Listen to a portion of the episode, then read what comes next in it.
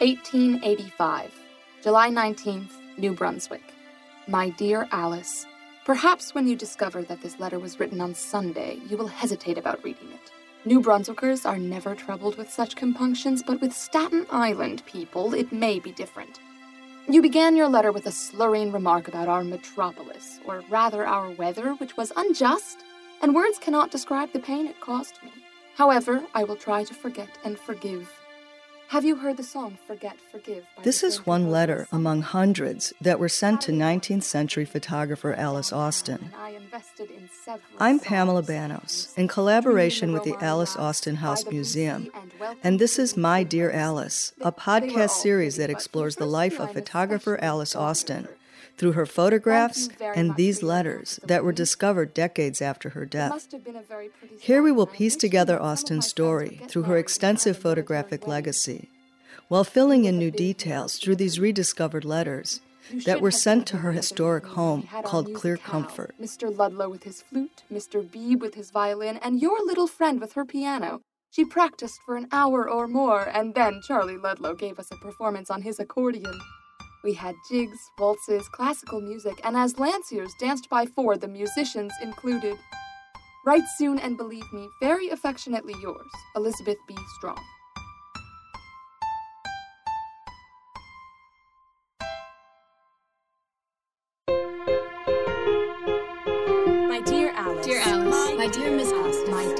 Dear My dear Miss My Austen. dear Alice. My dear Miss Austen. My dear My dearest Lolly. My dear Miss Austen. My dear Miss My dearest love.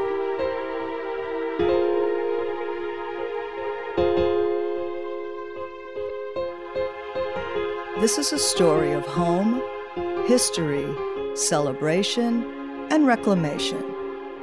Clear Comfort, now known as the Alice Austen House Museum, sits on the bank of the Narrows with a sweeping view of the Manhattan skyline. Passing through this narrow channel that separates Staten Island from Brooklyn, and known as the gateway to New York City and America, generations of immigrants would see Alice Austen's house before they spotted the Statue of Liberty on their way to Ellis Island. Dating back to pre revolutionary days, this modest cottage remains a sentry to our changing world.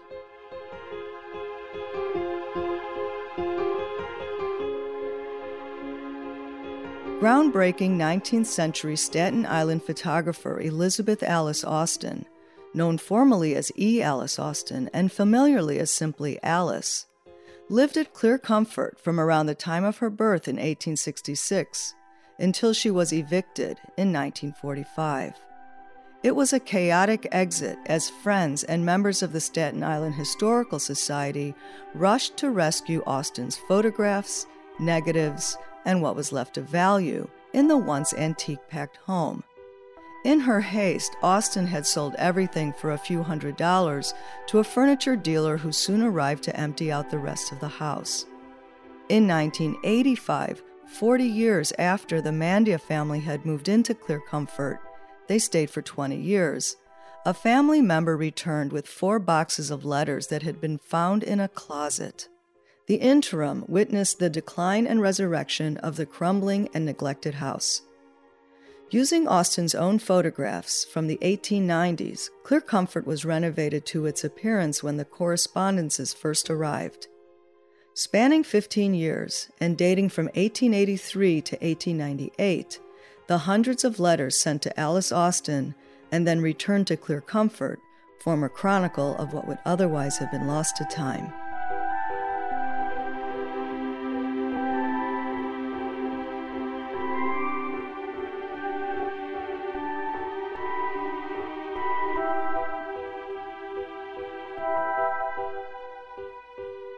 Alice Austen's grandfather, John Haggerty Austen, bought the cottage that came to be known as Clear Comfort in 1844, during a time when Staten Island was a bucolic escape from New York City. His family was still living in the row of four houses that his father had built facing Union Square Park four years earlier, just at the completion of the park. The entire extended Austen family had recently moved north from their home on the bowling green, maintaining as green a view as was then feasible in the expanding city. The Austen men were wealthy auctioneers, and as a young merchant in the early 1830s, John Austen traveled to Europe, where his teenage sister Sarah Ann wrote him letters neatly folded, sealed with red wax, and delivered by packet ship. New York, April 25th, 1833. My dear brother, we have just been with you through Venice and all your wanderings, as Pa and myself have just received your letter dated Milan, 22nd February. I have been a little disappointed that you have not spoken of Italy in more rapturous terms. We were much amused with your descriptions of the carnival. Then we did laugh to think of John Austen falling in love with whole balconies of ladies. Mr. and Madame Berthoud take their departure for France on the 10th of May, and then I take my final leave of school in all its perplexities. Mr. and Mrs. Sheldon and family also sail in a few days for England. It really, though, seems too bad to leave this delightful battery in Bowling Green. You have no idea how charming it is here. The weather is delightful, the grass all around us looking so neat and green, and the trees of the same delicate hue, or white with blossoms. Then add to this a gay ride on horseback, which I take often.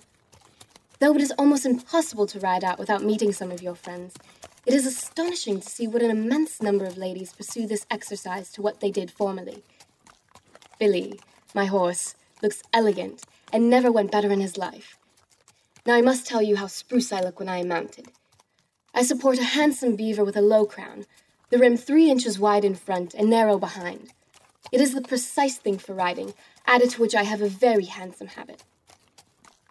I missed you much, as my beau David is not so willing to be accommodating and take out of the way roads. As you know, his horse would not be seen there. That was an excerpt from the 14th letter of 30 that Sarah Ann sent John Haggerty Austen as he traveled through Europe from 1832 through 1834. You can see an 1832 portrait of Sarah Ann on this podcast website, representing her as she appeared at the time of her letter. This letter, bound together with many others, including from John Austen to his wife Elizabeth, currently resides within a hulking brick building that was once a Staten Island schoolhouse and is now the historic Richmond Town Archive. The letters and the Austen family history reveal a distant period in New York history and connect with a broader story that brings us here to the present. In 1835, Sarah Ann Austen married William Townsend. The following year, her brother John married William's sister Elizabeth. And 10 days later, Mary Austen, another sister, married Isaac, a third Townsend sibling. This growing and intertwined family remained close, even after they left their adjoining homes facing Union Square. Sarah Ann, William, and their four children were the first to relocate to Staten Island. It was 1848, and John was still using his cottage as a getaway while also modifying and expanding the house for his growing family. By 1852, he had moved them there for good. John's wife, Alice Austen's grandmother, Elizabeth Alice Townsend Austen, named the cottage Clear Comfort. Alice Austen's mother, Alice Cornell Austen, was 17, and her younger sister Minnie was 12. Their brother Peter was born during that first year at Clear Comfort. In 1863, Alice Austen's mother, Alice, married a man named Edward Munn, who had come with his family to New York from London, England in 1851. It's not known how they met or the details that led to Munn's desertion of Austen and their baby a few years after their marriage. 1863 was the high point of the Civil War, though, and during that same month they married, 29 year old Edward was enumerated for the draft. Three years later, conceived just weeks after the close of the war, their daughter Elizabeth Alice Munn was born on St. Patrick's Day. Elizabeth Austen had bought her daughter and son in law a house not far from Clear Comfort, a place called Woodbine Cottage. And then, right around the time of Alice's birth, mother and daughter returned to Clear Comfort without Edward Munn, whose name, apparently, was never spoken of again. both Alices kept the Austen name for the rest of their lives.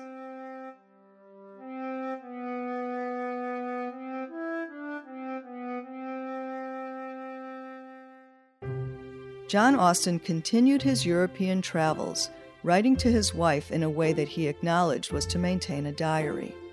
Throughout, he speaks of running into family members and people he knew from New York, in London, Paris, and throughout Switzerland. These letters serve as a visualization of the late 1860s through the 1870s and introduce a leisure class of people who holidayed at spas, museums, and theaters abroad. In 1869, as he traveled throughout June and July, John sent Elizabeth 15 letters, each written over a number of days, and each signed with a variation of I send this off with best love to yourself and to Alice, Minnie, and Pete, and kiss for baby. Your most affectionate, J.H.A. As the family could see the ships pass by the front of Clear Comfort, John Austen would sometimes have the captain acknowledge them as the family waved from the shore. In a letter from a later trip, John Austen wrote from Paris Tell Peter he must have the flag up on the house with a good cord that he can pull up and down, and if I come in during the day, the St. Lawrence shall reply with hers as well as fire her guns in front of the house. In one of his final letters from the 1869 voyage, he ends I send you, dear Elizabeth, my very best love, and the same to Alice and Minnie and Peter, and kiss for baby, and tell her I am coming in the big ship very soon. Your most devoted, J.H.A.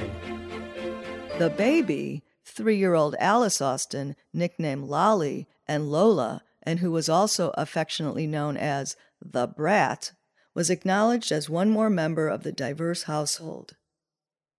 At the end of his final letter, John Austen wrote, Well, I have been here four weeks, and I am quite satisfied to leave.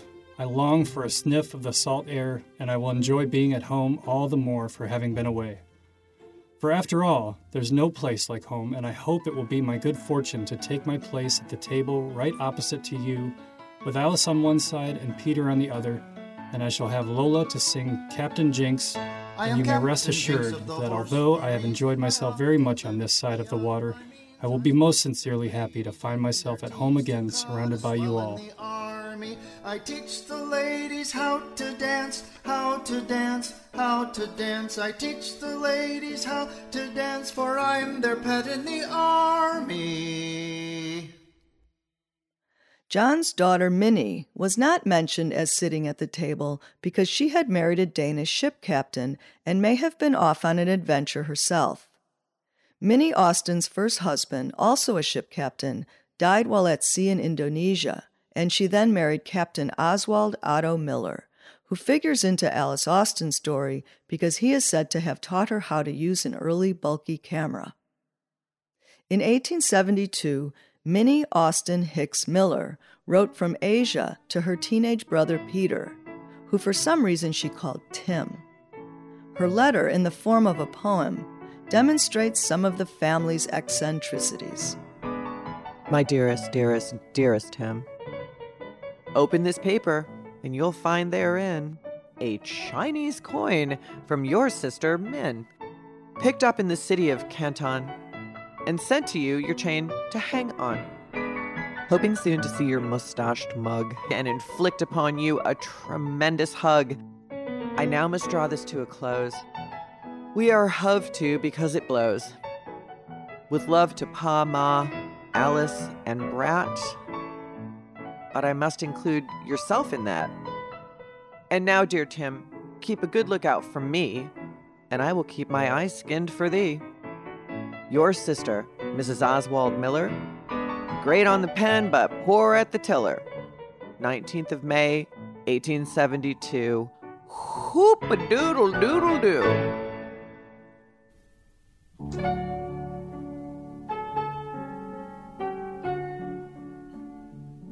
The story goes that Uncle Oswald Miller taught Alice Austen how to use a camera at the age of 10, and her Uncle Peter, who was a chemist, taught her the basics of developing the glass plate negatives and making photographic prints from them.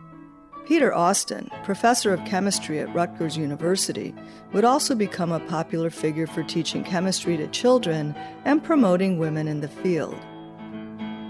The year after Auntie Min sent Peter the Chinese coin and poem, she donated three Indonesian squirrels that she brought back from Java to the Central Park Menagerie. What would become the zoo still didn't have a permanent building, and the park itself was still under construction. The unconventional Austen family indulged young Alice, who stayed close with them while exploring her burgeoning interests in photography and sports. Alice once said that she played tennis as soon as she was able to walk, which is a stretch since the first game was played locally in 1874 when she was eight. The new sport was said to have been introduced to America through Staten Island by a woman, Mary Outerbridge, who had seen the game played in Bermuda and arrived in New York's port with a complete kit of rackets, balls, and a net which was set up at the Staten Island Cricket and Baseball Club. Just a few years later, in 1881, when Alice was 15, she played in her first tournament. The first national tournament in America had been played the year before at Staten Island's Cricket Club. Tennis themed images are among Austen's earliest existent photographs. In 1883, Alice won the mixed doubles championship at the Clifton Ladies Club, which had spun off from the men's club as the sport's popularity grew. Auntie Minnie, good for making up nicknames, called Alice Ping in her letters. Perhaps this came from the sound of the tennis ball as it hit the strings of the racket.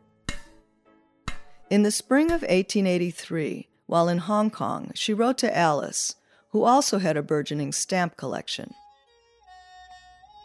My dearest Ping, I must send you, if only a line, to tell you how delighted we were to find waiting for us two such long letters from you. They were splendid. I sound everybody for stamps, and they promise, and there it ends. I got the few I enclosed from letters sent to Uncle Oswald. Ping, I just wish I could take you around this place. You would enjoy to be carried in a sedan chair. We go into every shop we pass look at pretty things, sit down, have a cup of tea, and then pass on. I have no pet now, only a curious crab. But I fancy he will not live. I do not know his proper food. Tell your mamma I thank her so much for her letter. It was a good long one. I write so much to Granny and Grappy that I seem to have no ideas left so all must read the long letter. Ping, I sincerely hope I'll be home by Christmas so that I can make you a decent present. My poor dollars have given out. Too bad. Your loving Auntie Min. While Aunt Minnie and others traveled the world, the local Staten Islanders summered at the Catskills or at other summer resorts, which were popular in the region. During that same season in 1883, Alice's closest friend, Gertrude Eccleston, known as Trude and Trudy, wrote to her from Lake George in the Adirondacks. My dear Alice, I've been a long time keeping my promise, but it's better late than never. We are perfectly delighted with the place and house and people. The lake is perfectly beautiful, and we are right on it. The house that Papa and Johnny occupy is even more on it than we are. Johnny steps out of his room right into the water so he can take a bath whenever he feels like it. It is the most dreadful place to get fat in I was ever at. That is my only objection. I've gained one pound since I have been here.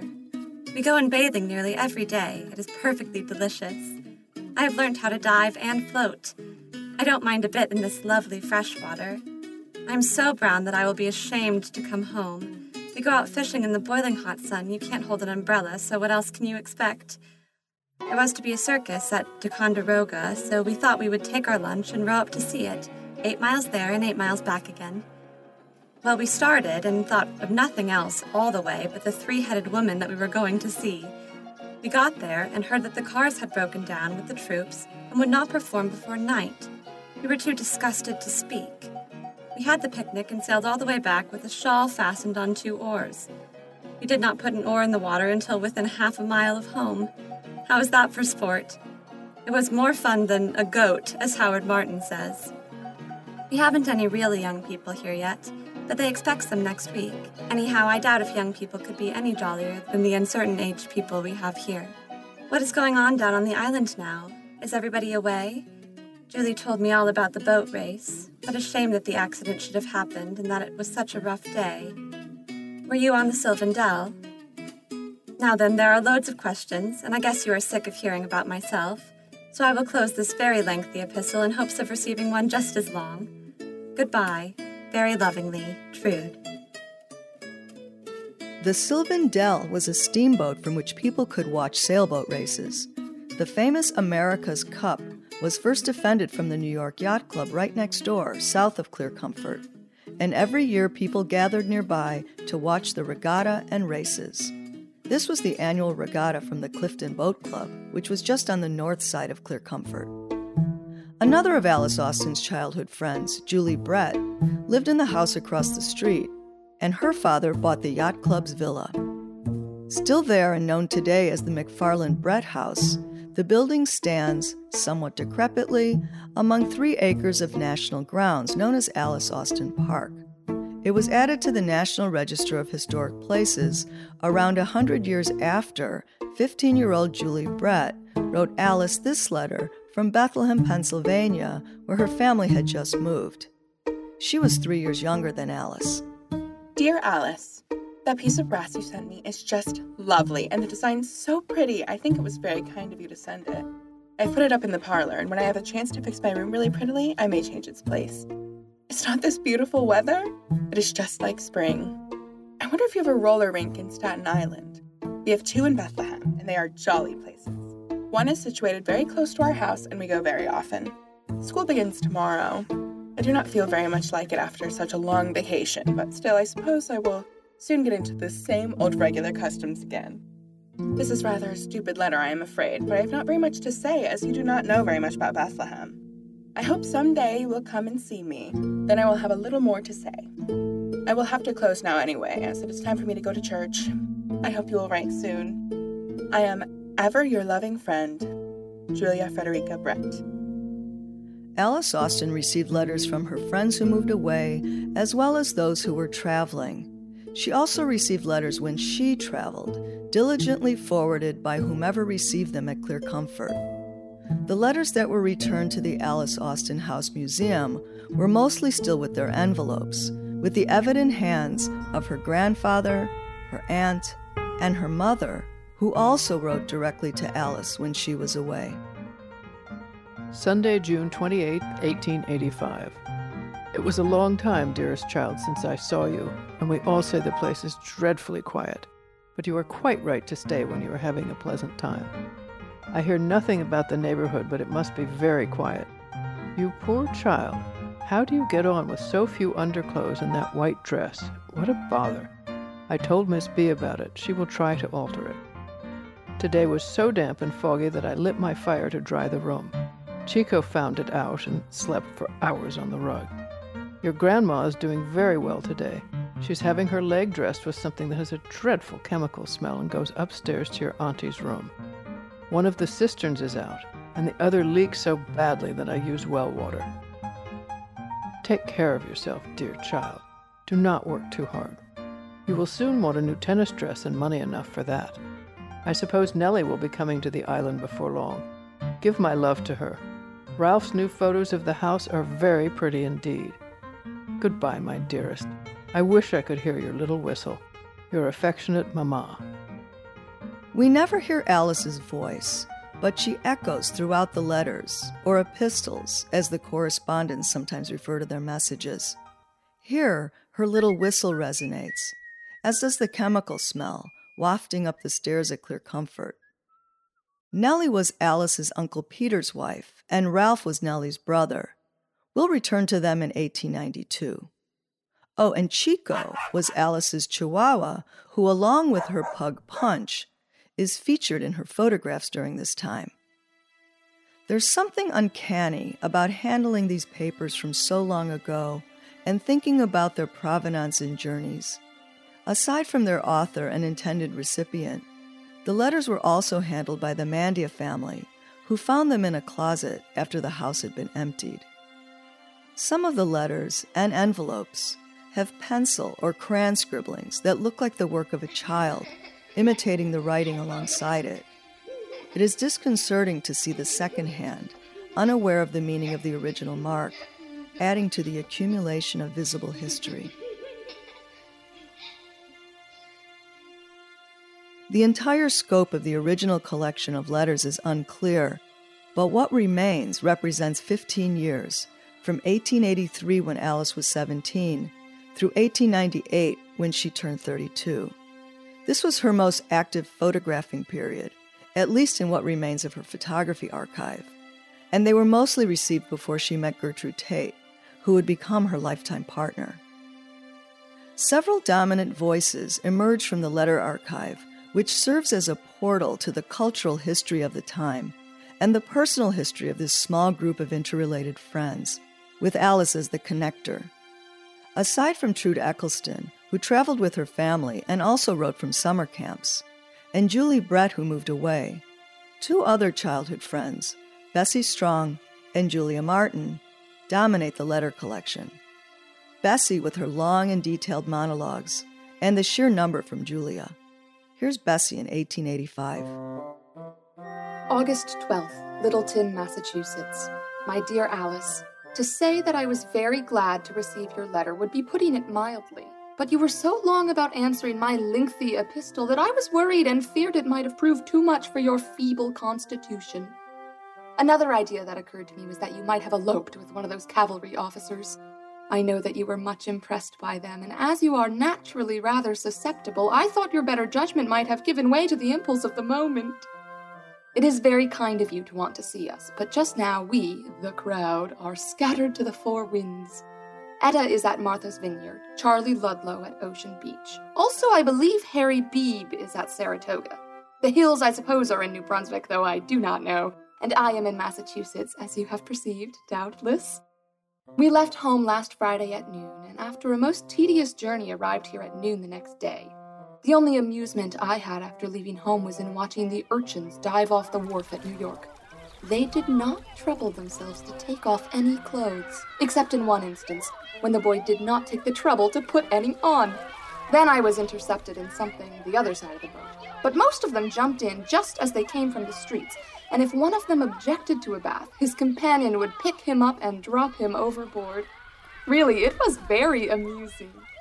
You may wonder where Littleton is and what sort of a place it is. The scenery and the drive about the neighborhood are beautiful, but I never walk much while here. My days are passed in driving, reading, working, eating, playing with the children, and making myself generally agreeable, and last, but most emphatically not least, sleeping. Next week, I believe there is to be a Sunday school picnic, and then my bliss will be complete.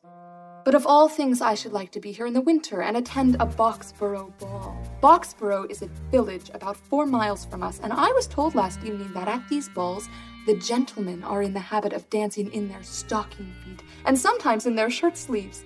Imagine it! Wouldn't you like to see one? If you have seen the play Joshua Whitcomb, you have seen a very good representation of the way in which such things are managed in these rural districts. You ask about the Baldwins.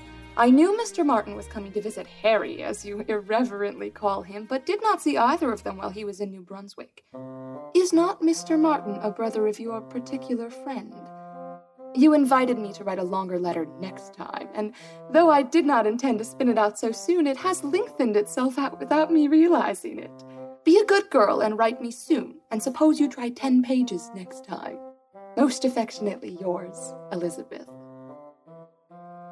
Alice's particular friend is Julia Martin, author of the most letters in the archive, nearly 90. Another school friend, Julia appears with Alice in one of the earliest photographs, taken in 1884. Julia holds Chico, while Alice has Punch on her lap. Both dogs are blurred from their movement in the long exposure of that early camera. Julia Martin is not typical among Alice's peers, as she is independent from her family. Julia's mother died when she was 11 and her father remarried. She writes Alice from Albany, New York, where her family originated. At this point, and in her first letter to Alice, she is staying with a relative of her stepmother, the wealthy Mrs. Cooper, who she would soon begin working for. My dear Alice, this is the only sheet of paper I have, and I'm going to use it on you, and I hope you will write me soon. Father writes me that the charity ball was the greatest success and that lots of people were there. Were you?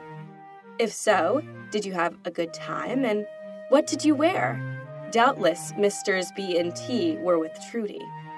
I wonder which of the two had the most of her. I bet on Mr. T. I have been having a great time since I came here. The lady, Mrs. Cooper, with whom I am staying, is fast spoiling me. The sleighing is fine, and we go out every afternoon to drive on the park where I am amused watching the men curling, as they call it. It is a game on the ice. Much to my regret, I cannot go tobogganing, as Mrs. Cooper is afraid to have me. The other evening, we drove up to see the slide, and the toboggans just went by us like lightning. It must be most exciting work. The other night, I went to the governor's reception and had a splendid time. His house is beautiful and so large. There were some of the most remarkable people present, and in the most remarkable dress you ever saw. There was dancing, in which I took a little part. We have the most cozy teas. Mrs. Cooper's house is very handsome, and she has so much beautiful china that I've had a different teacup every night that I have been here. So we have our cozy teas every night. Then we read aloud and work till 10 if no one comes in. This letter is horribly stupid, and if I were sure you would write, I would not bore you with it. I send lots and lots of love to you, old girl, and with kind remembrances to all your family. Believe me, ever affectionately, Julia T. Martin.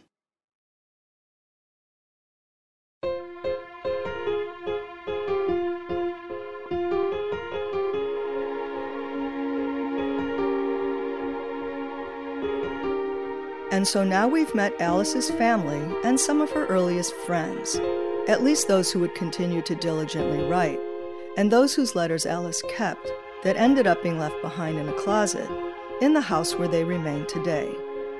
We will continue following the adventures of Trude Eccleston, Julie Bredt, Bessie Strong, and Julia Martin, along with Alice's mother and other fascinating and colorful characters, through whose voices help form a picture of photographer Alice Austen from her late teenage years through the age of 32, right as she met Gertrude Tate, the woman with whom she would spend the rest of her life.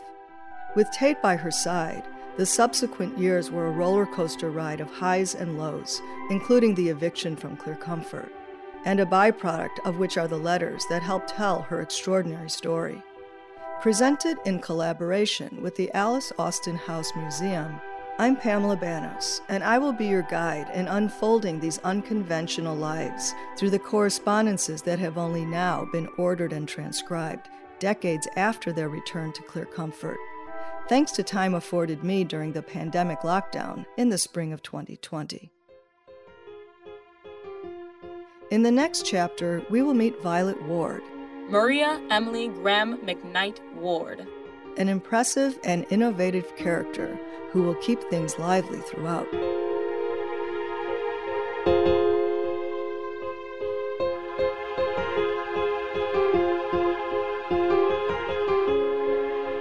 This episode featured the following voice talent in their order of appearance Natalie Welber, Casey Wangman, Josh Ipple, Christina Bragalone, Rachel Hilbert, Sydney Hastings Smith, Roy T. Butler, Liv Glassman, and Madeline Bagnall.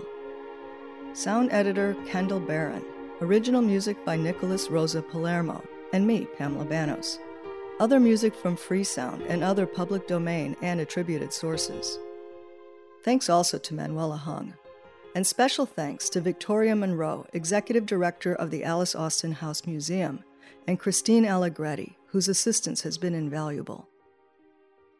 We leave you now with three year old Alice Austen's favorite song, Captain Jinks, sung by the sheet music singer, whose catalog is linked to the website associated with this podcast, where you will also find images of some letters and photographs referred to as part of the story.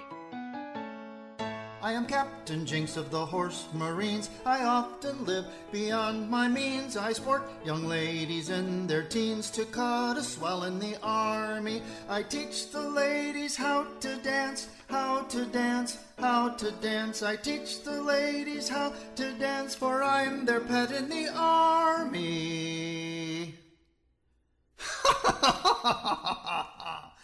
I'm Captain Jinks of the Horse Marines. I give my horse good corn and beans. Of course, it's quite beyond my means, though a captain in the army.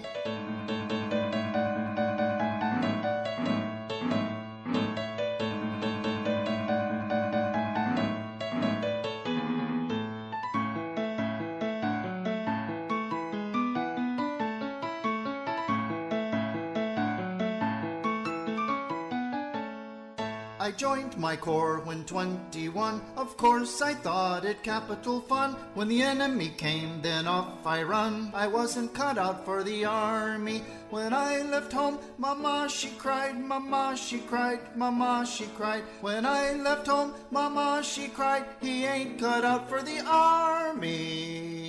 No, she thought I was too young. But then I said, Ah, Mama, I'm Captain Jinks of the Horse Marines. I give my horse good corn and beans. Of course, it's quite beyond my means, though a captain in the army.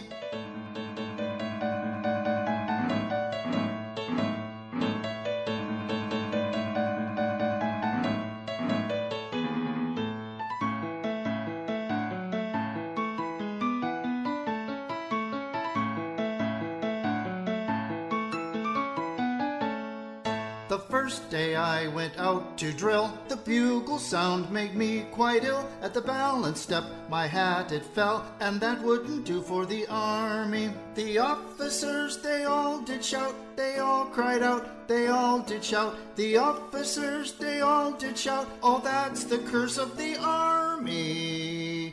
Of course, my hat did fall off, but, ah, nevertheless, I'm Captain Jinks of the Horse Marines. I give my horse good corn and beans. Of course, it's quite beyond my means, though a captain in the army.